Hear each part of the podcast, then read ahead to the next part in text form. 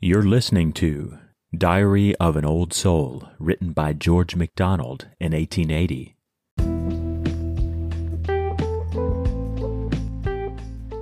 No likeness. Load the Christ. Oh, large enough. I see, yet fathom not the face he wore. He is, and out of him there is no stuff to make a man. Let fail me every spark of blissful vision on my pathway rough. I have seen much, and trust the perfect more, while to his feet my faith crosses the wayless dark.